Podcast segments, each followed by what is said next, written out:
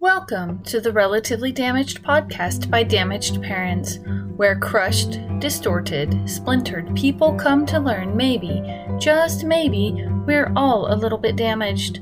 Someone once told me it's safe to assume 50% of the people I meet are struggling and feel wounded in some way. I would venture to say it's closer to 100%. Every one of us is either currently struggling or has struggled with something that made us feel less than, like we aren't good enough, we aren't capable. We are relatively damaged, and that's what we're here to talk about. In my ongoing investigation of the damaged self, I want to better understand how others view their own challenges. Maybe it's not so much about the damage. Maybe it's about our perception and how we deal with it. There's a deep commitment to becoming who we are meant to be. How do you do that? How do you find balance after a damaging experience? My hero is the damaged person, the one who faces seemingly insurmountable odds to come out on the other side whole. Those who stare directly into the face of adversity with unyielding persistence to discover their purpose. These are the people who inspire me to be more fully me, not in spite of my trials, but because of them. Let's hear from another hero. Today's topic includes sensitive material which may not be appropriate for children. This podcast is provided for informational purposes only and is not intended as advice. The opinions expressed here were strictly those of the person who gave them. Today, we're going to talk with Nicole Yeats. She has many roles in her life daughter, survivor of a devastating motorcycle accident that caused a traumatic brain injury, rehabilitation counselor, best selling author, and more. We'll talk about how she died on the road, her mom believed in her ability to come back from a vegetative state, how she healed, and believes her purpose is to give hope to as many people as she can so they may find their purpose. Let's talk. If you want to share your relatively damaged story of struggle and how you found hope, visit us at damagedparents.com and complete the contact form. Welcome, Nicole, to the Relatively Damaged podcast. Thank you for being here today. Thank you for having me, Angela. You're welcome. So, we're here today to talk about struggles and overcoming them. You answered an ad and you said you had a struggle to share, and my understanding is that that you had a traumatic brain injury, which has left you with some significant disabilities. Yeah, well, they're permanent disabilities, certainly. Basically, when I was 16 years old, I had a motorcycle accident. It was in New Zealand, and in New Zealand at that time, you were able to get your license at age 15. Mm. Which is crazy, but that it's not that anymore. It's 18. But I got my first tax return at 15 and it wasn't enough to buy a car, so I bought a motorbike. And um, yeah, lasted about six months before having a, a, hit and run motorcycle accident. The guy left me on the road for dead. I died on the road, but was resuscitated. I died another two times after that in hospital. And my prognosis was expect death or life in the vegetative state. Wow. I bet your family and friends were terrified. Oh, absolutely. Yeah. Yep. Especially my mother. It's uh, just mum and I. Um, basically, my father died when I was quite young. So basically, mum and I were it. So that was obviously very traumatic for her. Mm-hmm. I remained in a coma for another three weeks. Mm. And, you know, it was touch and go for a lot of that. And when I woke up, I couldn't walk, talk. My body was so damaged, my brain was so damaged that it couldn't even regulate its own temperature. I had no awareness of bladder control. Basically, really, truly had to start from ground zero to relearn wow. everything. So you couldn't walk, you couldn't talk, you couldn't control your bladder. And what was the awareness like though it, in when you woke up what yeah what was that like Yeah, I wish I could answer that with clarity, Angela, but I have amnesia around about the year or two before the accident and the year or two after the accident mm-hmm. are pretty hazy. I have complete blanks. Like apparently a year after the accident, I went to see a Dire Straits concert and had a marvelous time. I have no memory of it. Okay, so was there a point? Eh, was there some point where you realized that you didn't know that you didn't know and now you were starting to remember? Look, I remembered people. Like, mm-hmm. you know, mm-hmm. I knew who my mother was, you know, I knew who my friends were. Sometimes, if I hadn't seen someone for a long time, I might get a little bit mixed up, but right. I knew those basics. I just didn't know, I didn't know my way around. Like when I got out of hospital, uh-huh. um, going home for the first time, I looked in my wardrobe and asked mum whose clothes they were. Mm. I didn't know my way around the city I grew up in. Though I didn't know um, from a brain injury perspective, I didn't know social cues. I had to relearn social cues. Social cues um, like what? Well, you know, when you're talking to someone and mm-hmm. they zone out because they're totally not interested in what you're saying, right. I would not understand those sorts of social cues. My frontal lobe damage was meant my filter had been removed. So I just said whatever came into my head, which could be embarrassing or rude. And I would have no idea that it was like that. oh, okay. So kind of like the autistic person it where was, they Okay, yeah. I'm trying just want to understand. like a 3-year-old, basically. Okay. A 3-year-old has no idea about those sorts of intricacies of communication and so, really, I mean, it was going back to a toddler. I had to learn to be toilet trained again. I had to basically start from about there. Now, was that I'm trying to I want to dial into the feelings and what I'm trying mm. to to get at is it, it and it's a point blank question I guess is was that did you even feel did you feel embarrassed did you have enough awareness to feel embarrassed or do you see where I'm going yeah, yeah, no, I didn't. And I relied heavily on feedback. it was so mum, especially, she would she, you know, afterwards go, Oh, Nicole, really?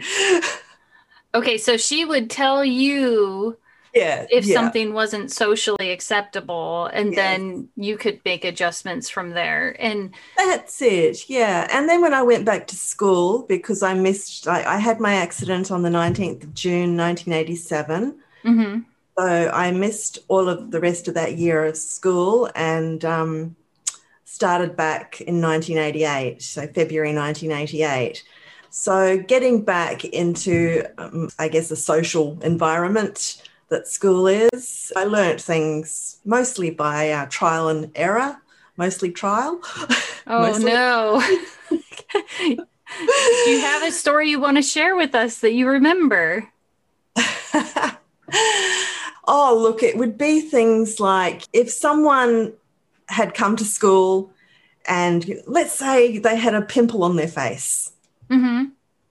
And they'd gone to a lot of trouble to cover that pimple up so they look nice for school. Mm-hmm. I would be the one to point it out. and then what would happen? And then I would see that the person was really embarrassed or felt really uncomfortable, or, you know, so I guess I, I learnt along the way. Oh, no. So, do you think that, I mean, they, most of them probably knew you had the accident and that you were coming back, right? Or no? Well, yes, yes. Look, my my friends, you know, when I was in hospital, my friends were amazing. You know, they visited me, they participated in, you know, doing things like recording how I was when they visited, um, whether I was awake or asleep, or and being a part of doing the exercises to keep my limbs going. But then when I got out of hospital and the realization of my disabilities, you know, I walked with a limp, I couldn't, you know, I couldn't drive anymore. I didn't know my way around the city. I was a responsibility. Mm. Um, you know, gone was the free going teenager who challenged all boundaries. I couldn't do that anymore. So that was a really hard adjustment. That was probably the hardest part of everything for me was there was the going back to the altered reality where mm-hmm. I had to learn to adjust to these disability issues. I couldn't remember anything. Like I my short-term memory was atrocious. The amount of times I turned up to school and forgot tampons, you know, when I had my period, I had to go to the office and ask for them. It could be embarrassing, those memory issues, but also from a learning perspective, you know, I found whereas before I was an average student, but I didn't have to try hard at all. Mm-hmm. I never studied. I just cruised through school, really. Whereas I couldn't do that anymore. And my friends didn't cope with that. Well, most of them, I should say, most of them, majority of them didn't cope with that and they distanced themselves from me. I didn't understand it at the time. I was a teenager. They were teenagers. Yeah. And that actually sent me into a really deep depression. I became suicidal. I began to wish I hadn't lived in that. So you felt super alone. Yeah, yeah, and, I really did. And these people that you thought you were able going to be able to depend on couldn't be there for you in the way that you needed them to be there for you. Yeah, yeah. They they did I'm sure they didn't understand it either. Ironically, many years later, many of us have become friends again. Mm-hmm, mm-hmm. I'm no longer that dependent teenager.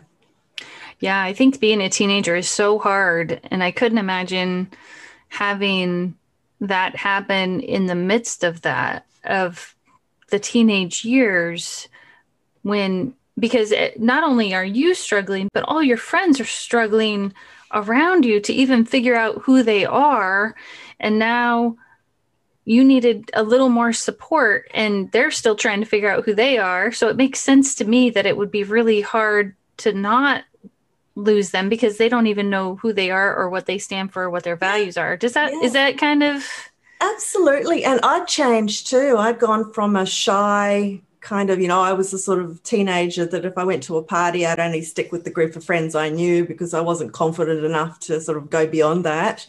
So I went from that sort of person through to a person with no filter that was really loud and inappropriate and yeah, so it was it was a difficult time for us all. Mm-hmm.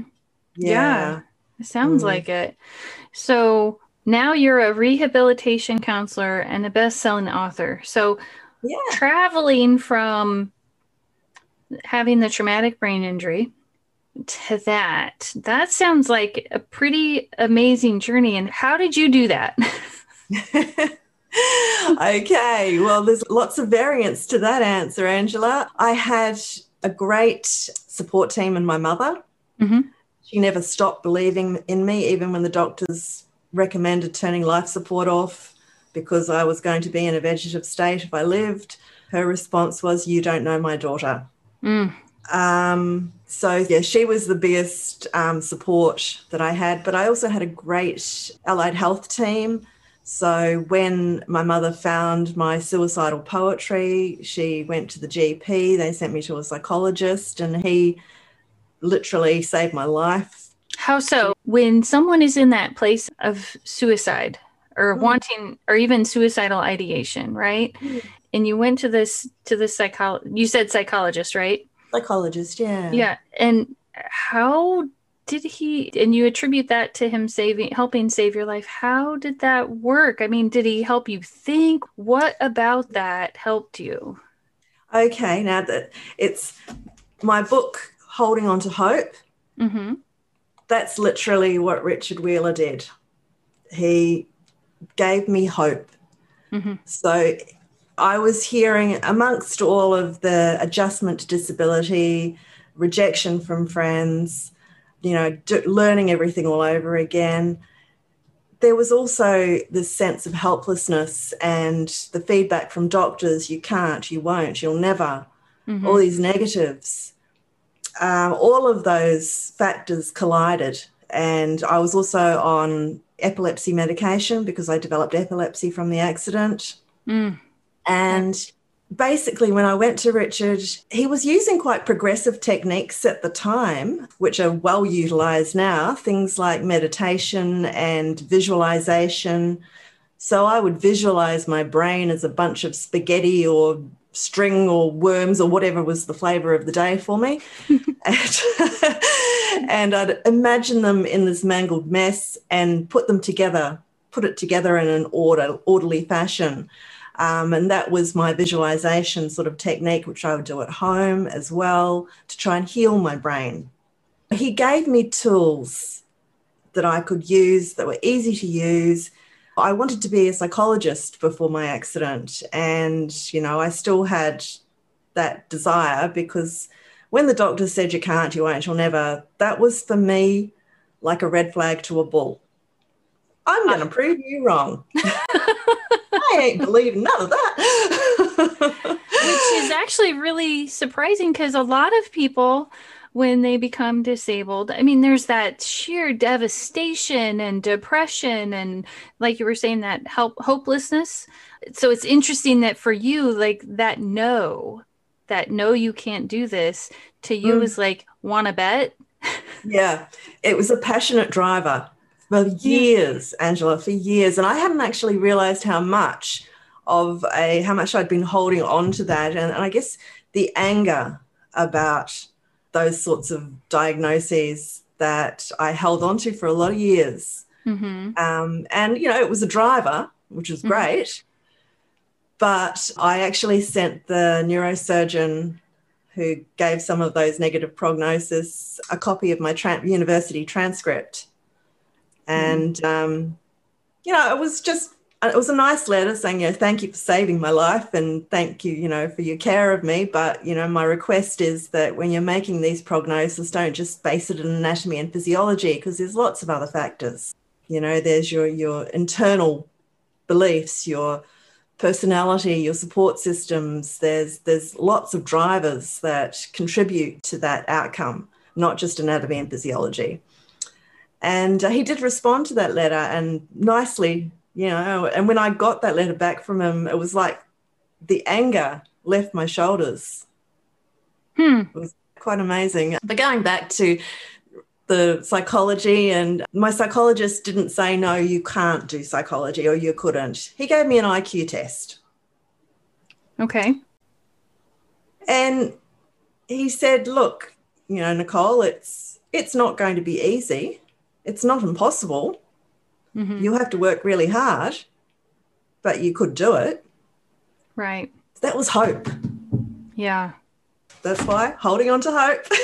yeah. No, that makes a lot of I mean, it's just so easy to lose hope and then find yourself in in that hopelessness and even learned helplessness if you will. I think it's yeah. it, it's so important to give hope Mm. And That's how is that best done, right? Yeah, yeah. You know, you don't want to set people up for failure. And I, I get that it's a tricky balance, and, you know, doctors don't have an easy job, yeah. but there is a balance. Mm-hmm. And it took me 15 years to get the confidence to go to university. But, you know, I did what I thought I could. Yeah. And, you know, that was to start off with beauty therapy. I trained as a beauty therapist when I was 20. What's a beauty therapist?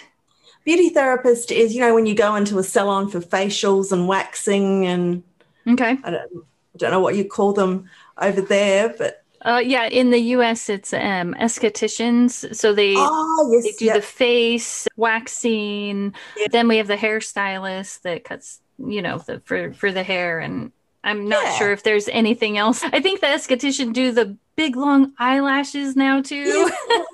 yeah, that's right. and pedicures and manicures and yep. all of that. Yep. So yeah, so I worked. I trained as a beauty therapist, and you know, I had to work really hard to retain all that information in my memory to pass the course and. Uh, in, actually, in going back a bit, in my last year of high school, I actually did a psychology course at night school. Mm-hmm. So it was an introduction to psychology. It was just to sort of see if I'd like it and test the water a little bit. And I learnt memory strategies in that course that I use still. Mm. And that was kind of, I guess, that course and learn, having that knowledge or that education was about me going from all these bits of paper everywhere to remind me of things to actually using my brain as a memory strategy. So, so this was in a psychology course, and hmm. then and was it part teaching that, or was it because you took that course, you were challenged to figure out how to do that?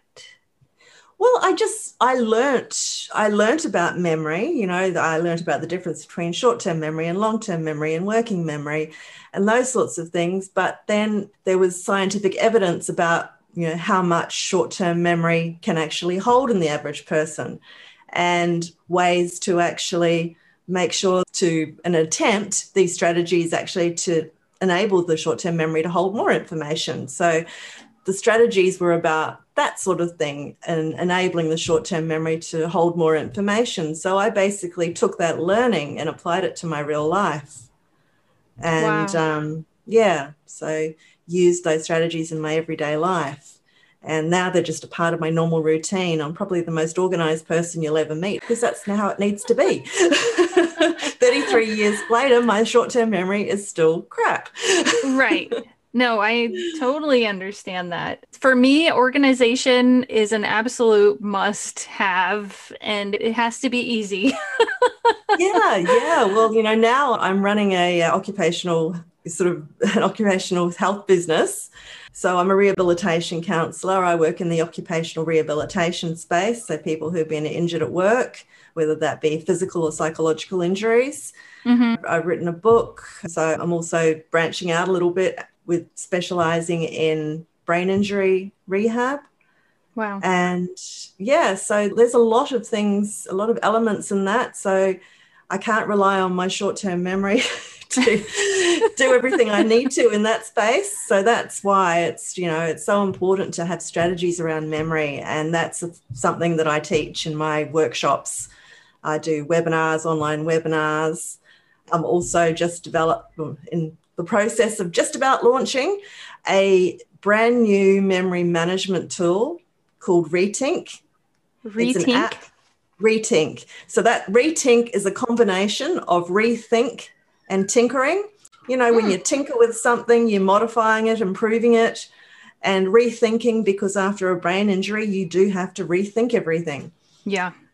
Um, I think um, with any with any injury, if it's debilitated you, it's on any level you have to absolutely yes, rethink correct. everything. yep, for sure. So uh, Retink is specifically designed for people with memory issues. Okay. And it's an organizational tool, you know, for appointments and tasks. It has inbuilt reminders in it. So you don't even have to set reminders, it just does it. Oh, wow. It has brain training games in there to help improve memory and visual spatial awareness and concentration. It, it has blog built into it as well, so people get educated on brain health and strategies, tools, and resources. And it's a communication linking tool for the brain injured person, or what I like to call the retinker. If they're using retink, they're now retinkers. Right. and they're support people. So if they've got an appointment that they need to go to, they can actually invite their support person, whether that be a family member, carer, support worker, into that appointment so they can both see it in their calendar. Oh, wow. That's really cool because, like you were saying, I would think most brain injuries impact memory on some level. Absolutely. So yeah. I would think it would also fit in the dementia world, also. Yes, for uh, sure. Uh, and it sounds like there's like that came to you because of experiences you had. Mm. And it was because you failed or you missed appointments or you did this or that and and then it's like gosh i really it sounds like you took that, gosh, I really wish I had something that helped with this and said, okay, I'm sure you had needed to enlist help and assistance in creating it. Oh, um, yes. It, it, so that other people might not have to have such, I don't know that, a bumpy ride. Such a struggle. Yeah. Yeah. Because it's that, already hard. I really, my goal is to help anyone reach their highest potential after injury. Mm-hmm. That really is the driver of, of all of this. I would love for people not to have, to take 33 years to figure out some of the things that I did. Right. So that if you can pass along those tools now, Mm. then everyone's better off. Yeah, yeah. And everyone deserves to reach their highest potential, no matter what the potential is. Right. Now, you said you work in occupational therapy, right? That's right. Yep, yep. Okay. The uh, occupational, you know, work, the work area. So the occupational industry here in Australia, basically, we have an insurance. We have a few insurance systems that can cover if you have a work injury. Okay. And uh, yeah, so whether someone, you know, is a bus driver or they've been to the front line in Afghanistan, whether it be psychological or physical, yeah, I assist those people. My specialty is when they can't go back to the job they used to do because of their injury barriers. I help them with vocational counselling and help them to find another pathway that is more suitable. Now, what happens? I mean, I'm just interested in in what happens over over there.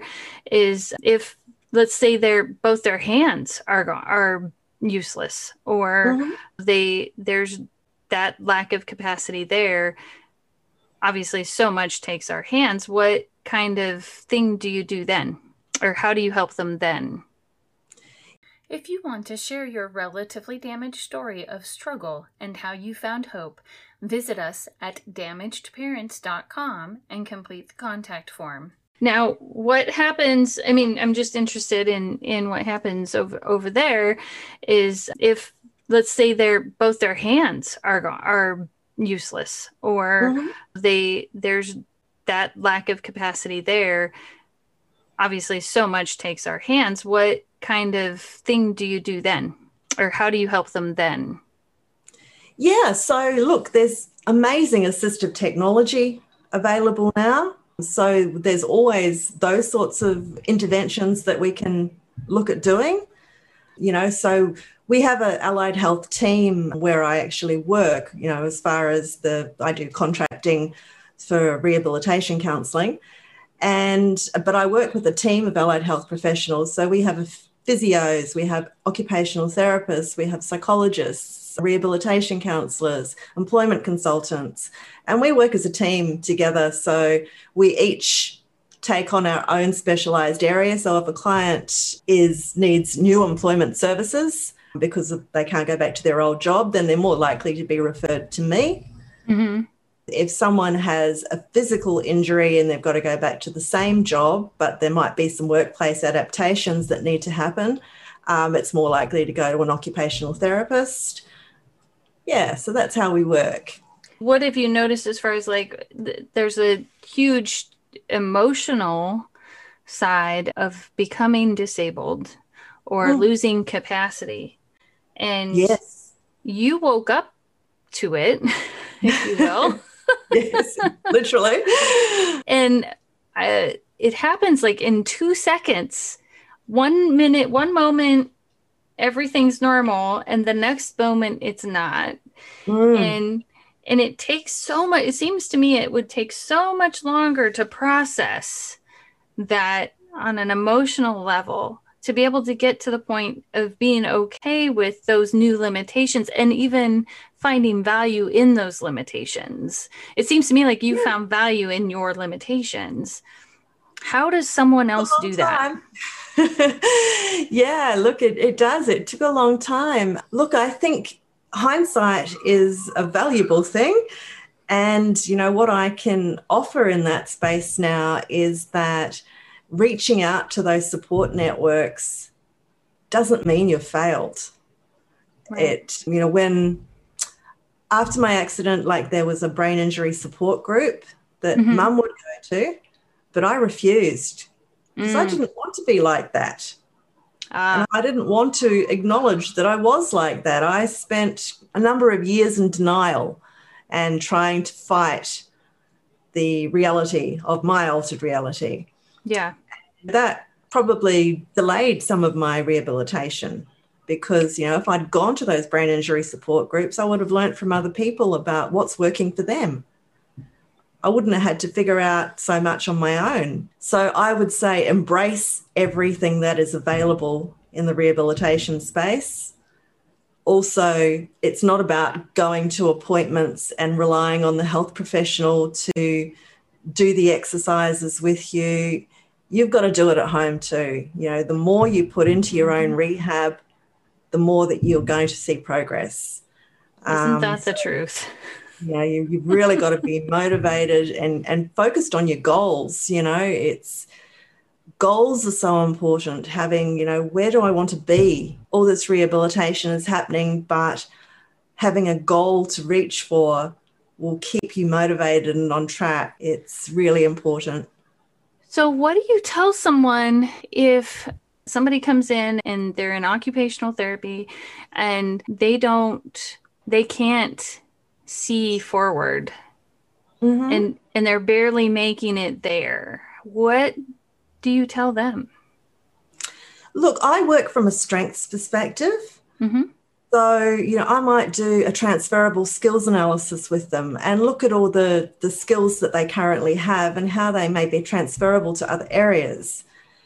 That's one thing I might do to actually mm-hmm. start pulling out the strengths and having a positive conversation, not just a conversation about the barriers and limitations and so forth, but looking from that strengths perspective. Mm-hmm. I might also look at their hobbies and interests. You know, what can we start there? Is there something that they want to learn? Is there, you know, a hobby? Do they want to learn knitting? Do they want to? we can turn that into mm-hmm. a career sometimes, yeah, or a job at the very least. I like that perspective. Okay, so I've been asking because, of course, I have a disability. Got those questions.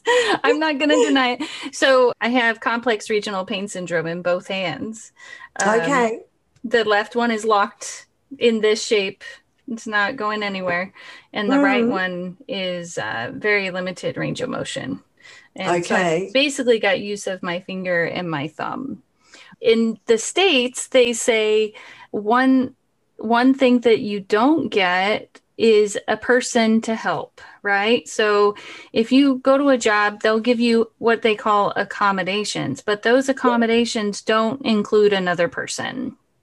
So, for instance, to do the podcast, I've got to I can do the interviews and, and talk and everything. And then I've got a daughter who's doing the editing. And mm-hmm. the, believe it or not, the caregivers enjoy it too sometimes and they want to do it too. Yeah. Which is super helpful because I just can't do I I can't um, yeah. physically do the task. I can talk to people and I mm-hmm. enjoy it. Now, I also heard you talking about the the memory issue, and that's also a problem because I have significant chronic pain. So um, yeah. even you know I can't take notes during our our uh, my interviews, right? Yeah. So. I have to hold it. And sometimes I lose that question and something else pops up and I just have to let it go. Mm-hmm. I, I yep. if I hold too hard, then I miss the conversation. Um, yeah. But so, what is it like over there? I mean, let's say you had somebody come in, and and I have it in my legs a little bit too. Somebody comes in in my situation, and you said you're in Australia, right? So, yes. Yeah. What do you guys do with that person? Okay. Look, let me give you an example of a lady that I used to do personal care work for in my last year of university. She had severe cerebral palsy as a result of a blood clot when she was born. Mm-hmm. She couldn't move. Well, she had, didn't have control over any part of her body really, except her head. And to some degree, she could navigate with the her feet on the wheelchair you know, she needed to sort of move the wheelchair over on tiles, for example, where it was easy to move, she might be able to do that, but it would depend on the day. She worked full time. She relied on a roster of staff like me to do everything that we would do for ourselves clean our ears, brush our teeth, make dinner, clean the house, dress ourselves, get her out of bed, literally everything she relied on a roster of staff to do. But with the amazing technology that we have, she was able to operate a computer. So she had a headpiece with this, what do you call it? A, aphasia is a problem too, uh, like okay. a stick that came out the top of her head. It was a plastic wand okay. type thing. And her computer was adapted so that she could use it with this wand and she Mhm. would use her head and you know with the keyboard and she was a disability researcher Oh, nice. yeah It sounds like she ended up having to create her own company, if you will, because I don't see going to a job job. I'm going to say that. Yeah. no no she was a government job. worker she worked for the government. She was. yeah she was an employee And so they provided all of that assistance for her. yeah That is fantastic. It is. Well i'm not sure that they provided everything. Uh, Mhm. i'm not sure if yeah like i think the adapted technology yes that like Right. the computer um, and at home she had one as well that she could use. So that would have been at her cost. But she did set up a company that employed me and other staff that were her support workers her and another couple of people with a disability set up this company to provide 24 7 around the clock care for people with disabilities. And yeah, so she, she was amazing. Yeah, she's So- passed now, but She sounds Mm. amazing. I'm just intrigued as to how it worked. yeah. and I know it's a little off topic. Sorry about that. That's all right. No, it's, it's, it's all about, you know, overcoming barriers. That's so much of what I do in my work. And I've had to do it for myself, literally. Right. And when I was ever presented with a challenge or it's not, I can't, it's how. Yeah, I think that's been the frustrating thing for me is they'll give you what I've been told is assistive technology per se, but mm. having an, a helper on the property waiting to help me or to help do the computer work or anything is just not an option out here. So, Yeah. But look at you. you. You're still, that hasn't stopped you. Look at you. You're still doing podcasts and you've figured out how to do that. And only recently. doesn't matter. You did it. but I did it. Yeah, yeah. So right, you know, so so in that I I think because I've got frustrated, I'm like, why do I keep waiting for them to figure it out?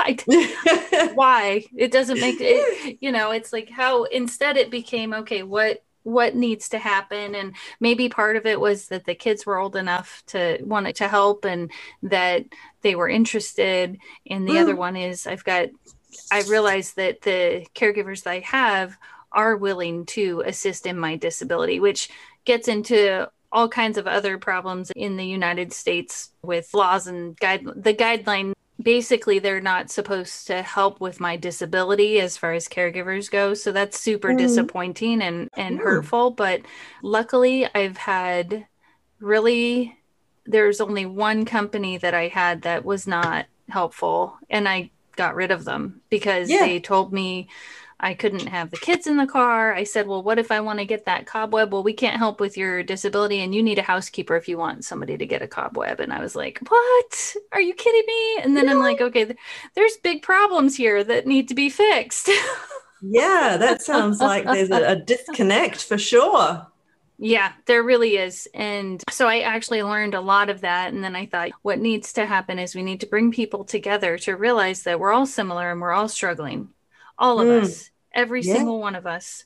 And then, you know, I was praying and meditating, and, and the podcast plan came about. And Yeah. I was reading, um, I think it was Originals by Adam Grant. And in it, they were talking about like the women's suffrage movement in the United States Mm. and how at first they went around yelling justice justice justice and no one wanted to hear them and they had to tag on to prohibition or something like that i want to say.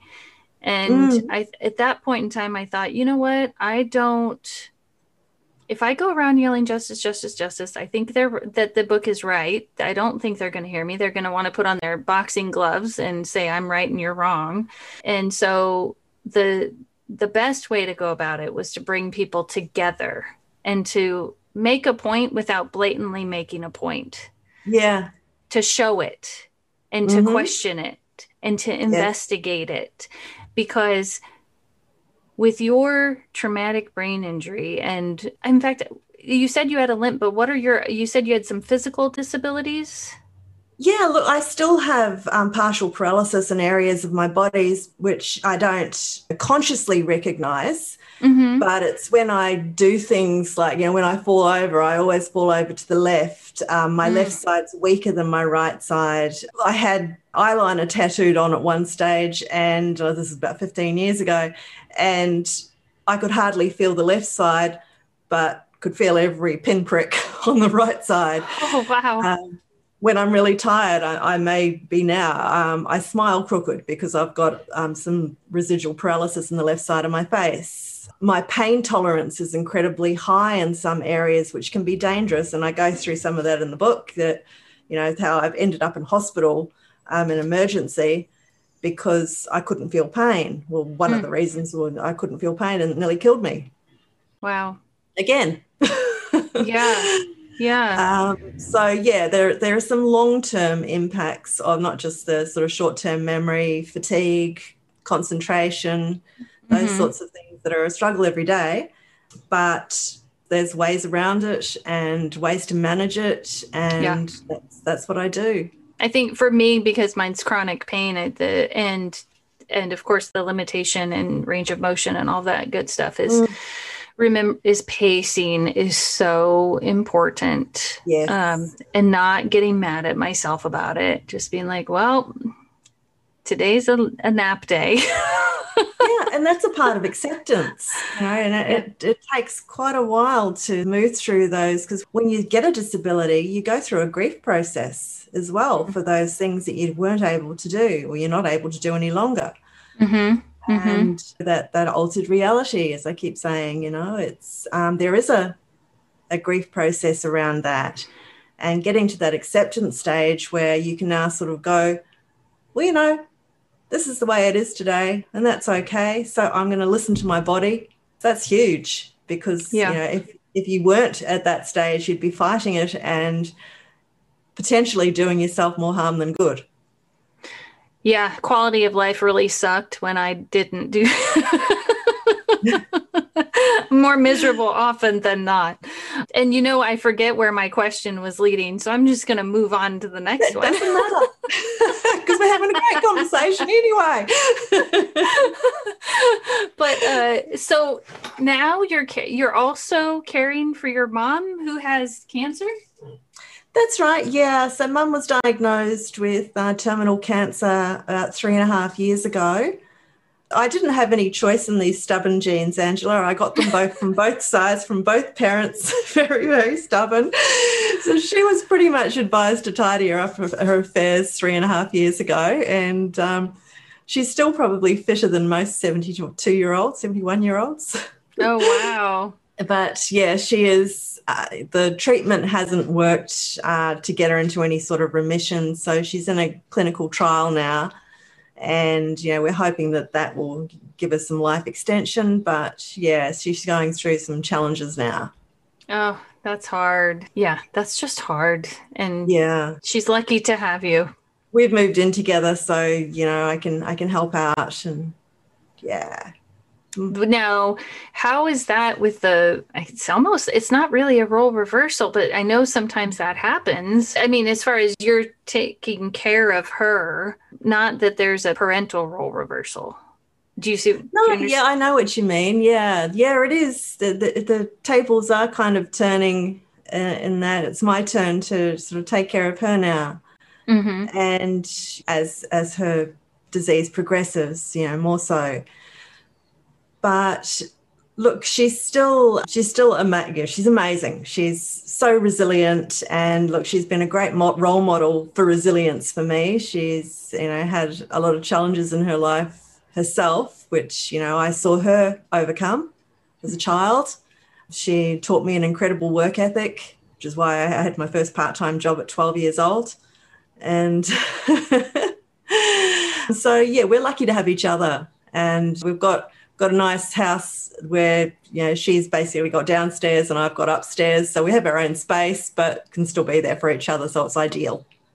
Now, earlier you had talked about how I mean, some of the things you said, like when they wanted to take her off, you off of the ventilator, and it's like, well, you don't know my daughter, those statements. And mm-hmm. were those normal statements that or things that you got to hear that, that your mom believed in you to that extent as, as you grew up? Or was that more noticeable or what from what you remember, like later after the injury saying absolutely not i i believe in her or did yeah it seems like you just knew yeah. she believed in you but i i want to know how yeah. you knew that well look mum and i have a fairly special and unique relationship because my father died when i was three years old and she was left in a, a foreign country basically um, with no access to single mother's benefits or anything like that so she had to work two or three jobs to bring me up it was so it's pretty much been just her and I all along. So we're really close. Mm-hmm. And when the doctors said, you know, these negative prognosis suggested turning life support off, she was like, no, you don't know my daughter. She's strong, she's stubborn, and I don't accept that. So she refused to sign any organ donation forms or any have any part of that conversation. Yeah. And do you think hearing those stories and her telling you of how those things went, do you think that helped you in your recovery in some ways? Oh, look, I didn't really learn about that for some years after. Mm-hmm. And through writing the book, it's given me a, I guess, a deeper appreciation of what mum went through because we had those conversations to go into more depth about her experience going through all that as a mother, as a carer. And yeah, it was really, I mean, it was quite traumatic for her to go back through all of that. But I guess for me, it was cathartic. Um, mm-hmm. And, you know, as I said, I had a deeper, I now have a deeper appreciation of just how hard mum fought for me during that, you know, critical time and afterwards with, I had rehabilitation I mean, because the accident was in New Zealand, they have a different insurance system over there called accident compensation, where mm. it doesn't matter if you're injured in a car accident, a, a work accident, or just a haphazard accident, it's all covered by the same system. And it's ah. automatic, uh, it's a no fault oh. system. Okay. So I had rehab right from the bat. I didn't have to wait to sue anybody or any rubbish like that. I had occupational therapy, physiotherapy, uh, hydrotherapy, psychology, speech therapy. You know, it was it was really amazing. You know, some of the things, some of the more alternative things she had to fight for, like massage therapy, for mm-hmm. example. Mm-hmm. Yeah, there were also spiritual healers. I'm not joking. She tried everything.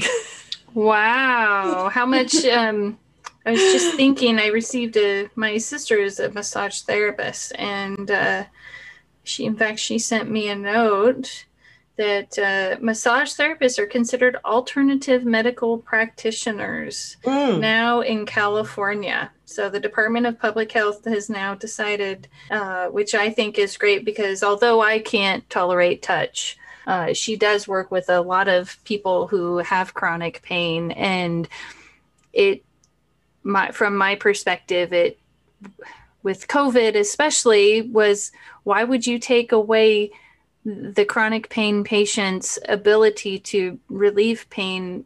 Because if you take that massage therapy away the, there's a higher likelihood they're going to end up in the ER because they're mm. miserable and we're yeah. trying to keep them out of the ER. So this made no sense to me. And so I was trying to give her those arguments and I think she wrote letters and stuff. But okay. Um, yeah, I just I I'm one of those. I think humans are amazing and yes, people drive me nuts sometimes, but I really think that the world does that everyone gets to have this complex experience of being a human. So Yes. Um, and to not we're we all suffer anyway.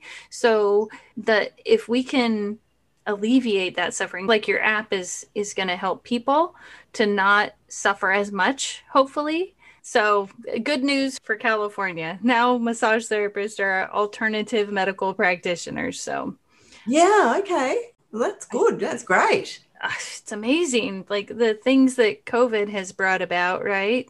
Yeah. Um, my perspective is now a lot of people know what it's like to become disabled, if you will, because mm-hmm. they've been quarantined to their home, they're stuck. I mean, I don't know in in Australia, like I was telling you about the caregivers. So, for instance, the guide, the Medicare guidelines say mm. that you know I can go to, they can take me to the doctor, they can take me to the grocery store, and I can go to religious services for a short period of time.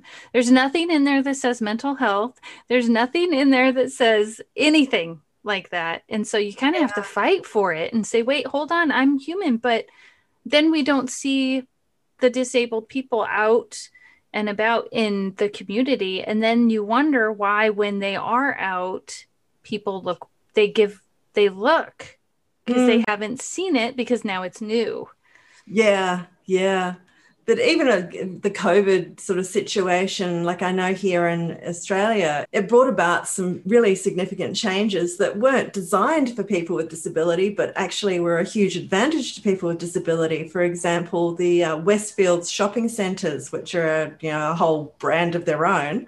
Hmm. They put together something where people could shop online at a Westfield shopping centre from any store, and you know some Westfield shopping centres there'd be a hundred stores least. And so you can do your shopping online at any of the stores in a Westfield shopping centre and pay for it online and then drive in to the car park and someone loads it into the car park for you. Oh, that's awesome. I mean, how amazing is that? yeah. Yeah. Because it's so hard when you can't walk far mm. to go there and get it like my kids every once in a while you know if they go shopping sometimes it's either take we have a little trifold fishing chair, if you will. We'll take that, or if the, if it's if I think it might be a long time because my oldest loves to just meander around we'll take the wheelchair and i'll walk and you know i used to be embarrassed you know when people would see me walking with the wheelchair following me and i decided chances are they're probably cheering me on. And if not, that's their problem. But the story that works for me is they're cheering me on. Fair enough. but, I mean, I don't know if you had to do that also with kind of the story you told yourself when you were healing from everything that happened. Yeah, look, it was it was just so much of that holding on to that there was hope that something else was possible. And just through those small steps, you know, my first foray back into sort of any sort of employment was a couple of hours of work in a library, just stacking bookshelves, which was great for my concentration. I can't say that I enjoyed the work, but it was something, you know, it was a start. And yeah. then the next job was filing, you know, filing in an office, um, a medical office, actually my massage therapist's office. Oh wow! And so I'd go in after school a couple of days a week, just for a couple of hours, and do all their filing, and and that was another progression because it involved a social environment where you could talk to people and you know for any sort of injury those small steps of success are the building blocks for more mm-hmm. yeah it's so important and not being punished in a way because of it like some of the for me, I couldn't understand. I knew I couldn't use my hands. I didn't understand why my mind wasn't valued because I could train. I could have sat and trained people. I could have managed people. There was so much I could have done. But instead, it was, well, I'm sorry, you can't go back to work so we're letting you go. And the emotional devastation that come the tra- that trauma right mm. was so devastating because now i felt like i had no value and couldn't you know i'm injured i'm in pain all the time. Now on top of it i have no value. I'm a single mom of two young girls. I think they were 6 and 8 and mm. so i spent months crying and then the only way I was able to make it through was to clearly say, I'm going to be the best mom I can be. And that's how I identified myself. So back in October, when the one company said, Well, we can't, you can't take your kids to school, you can't take them to, you know, I couldn't provide for their basic basic needs Mm. then i became angry and i was like hold on something's wrong and just you know and in and in the united states basically you become sequestered as a hostage in your own home if you're following those national guidelines and i don't mm-hmm. think that's appropriate for the simple reason that i'm injured i'm on house arrest Yeah. no, yeah not right. no What sort of work did you do before all this, Angela? What? so I did a lot, but I was in the medical field when it happened. Before that, I'd been a mortgage broker. I also worked in commercial property management, truck body manufacturing, banking. Uh, I was the president of a local chamber, started, a, you know, a, a village enhancement committee. So I was pretty active person. yeah, yeah. And, So- you know, with all those uh, different skills, you know, many of them relating to customer service, and Mhm. you could be a, a trainer, a trainer of Yeah. customer service. And Yeah. That's what I thought. That's why I didn't understand. So it's, I'm fascinated to hear that what is happening in Australia is much different than what is happening here. And that it seems like you, in the environment you're in, you're looking for how, where is another value that we can use? Where is something? They've got to have something. Mm. Let's find it and let's teach them how to use it. Yeah, yeah. And look, there are different systems. Um, You know, Mhm. there are insurance systems. We have NDIS insurance system, which is only a few years old here in Australia, and it's specifically for disability issues. Okay. So it's a funding body that helps with support at home and all those other branches of that, you know, support workers that come in or interventions that may be needed to help cross some of those injury barriers. Mm-hmm. And yeah, it's fantastic. You know, we uh, here in Australia, you know, they don't call us the lucky country for no reason. Right. and I do on the brain injury websites on Facebook, the groups and so forth. I so often read how people are trapped in a situation because of insurance and yeah. lack of insurance and, and things. And, you know, people are basically hamstrung because of it. And Well, that's not fair. Yeah. It's not. And I think it comes down to that basic human right. Although there's an injury there, doesn't mean I have no value. So, how do Mm. we find that value and how do we use that value to better the world? Yeah, because you don't want those legislative frameworks, you know, that enable the modifications, you know, workplace modifications and so forth to just be lip service. There has to be a substantial underlying action to right. them. Yeah. And because, like I was saying about the caregiving companies, I've had caregiving companies for almost 10 years. Mm. And of that, I only had the one that ever sa- came in and said, Oh, no, no, no, you cannot, absolutely, you absolutely cannot do that. And when they did that, it, I knew it was wrong. But then I Mm. realized they were using those guidelines. They Yeah. were using the guidelines for maximum. So instead of looking at it as a minimum, they're looking at it as this is all we will do. The reality could have been that person was scared of heights and didn't want to get on a ladder. And so they're going to use the legislation. Yeah, no, it was the regional people that came in and then multiple caregivers with that particular company. Oh, right. So they were, Were- all, yeah, they just didn't yeah, they only wanted to so basically my from my perspective, I was treated like a dog if you will or a thing. I'm going to feed you, bathe you, you know, do the bare minimum and that's it. And Yeah. Mm. that uh, certainly didn't help with self-esteem or anything and i but ultimately humanely i knew it was wrong Yeah, and you had enough challenges without, you know, an unnecessary challenge like that. yeah yeah and i couldn't imagine what if that what about the other people with this company and then i Mm. learned about the kids you know i learned about that there's so there's laws that help disabled parents in the states and there are laws in in california and there are laws that help disabled children.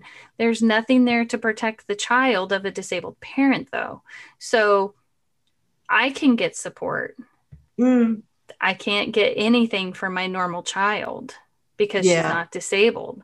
So mhm. then that neglect thing I was talking about earlier, that neglect thing comes in, then I get in trouble for neglect because I can't fulfill my basic duties when there's someone literally sitting here that's capable of helping me do that that task. That's crazy. It just made no sense to me. So that's where a lot of this came from. That's how this all got started. So I so part of my part of it is legislative.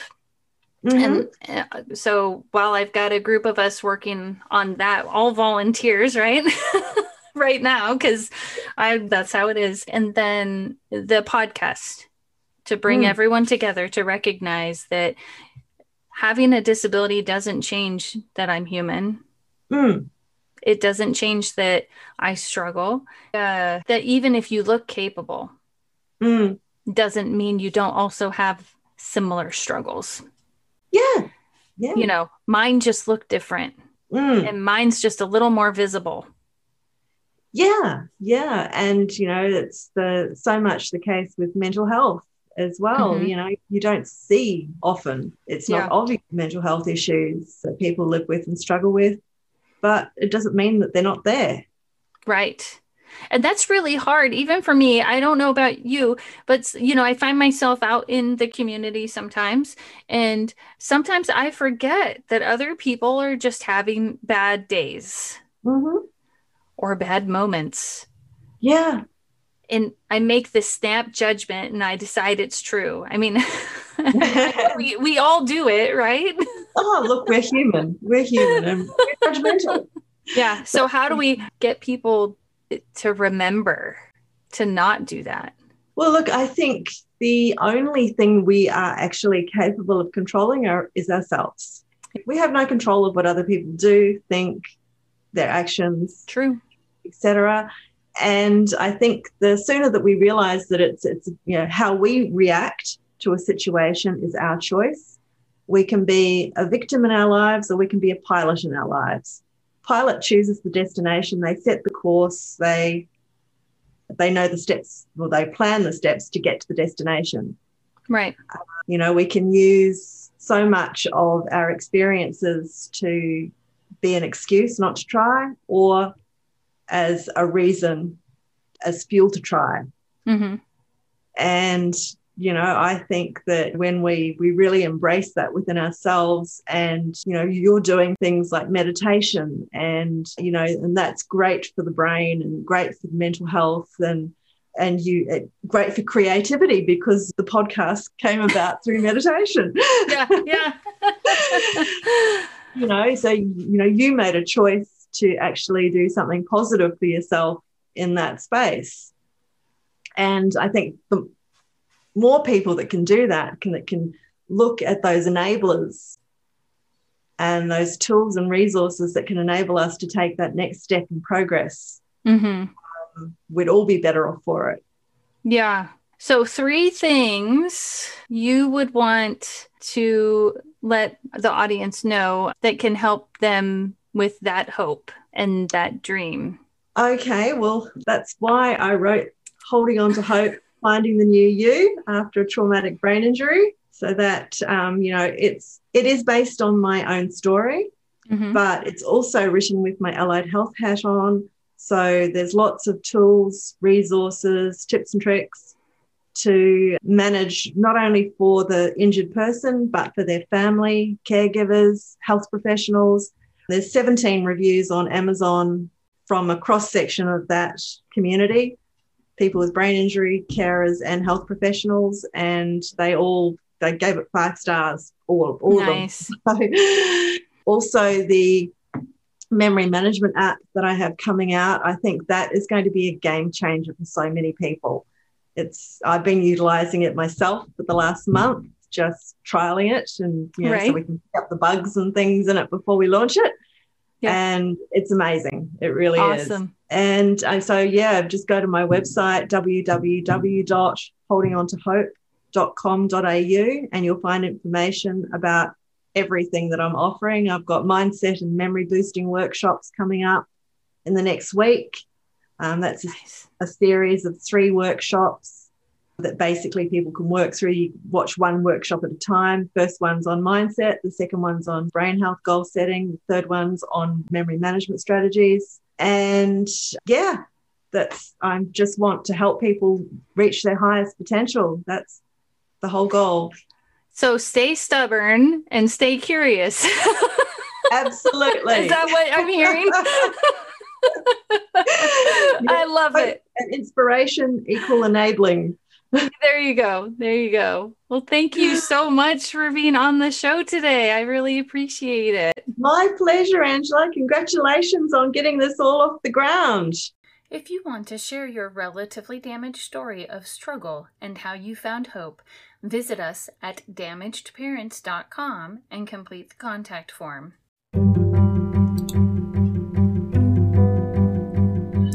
Thank you for listening to this week's episode of Relatively Damaged by Damaged Parents. We've really enjoyed talking to Nicole about how she recovered from traumatic brain injury and how she copes with the residual damage. We especially liked when she gave us hope. Check out her book, Holding On to Hope. To unite with other damaged people, connect with us on TikTok. Look for Damaged Parents. This podcast was sponsored in part by Arches Audio. We'll be here next week, still relatively damaged. See you then.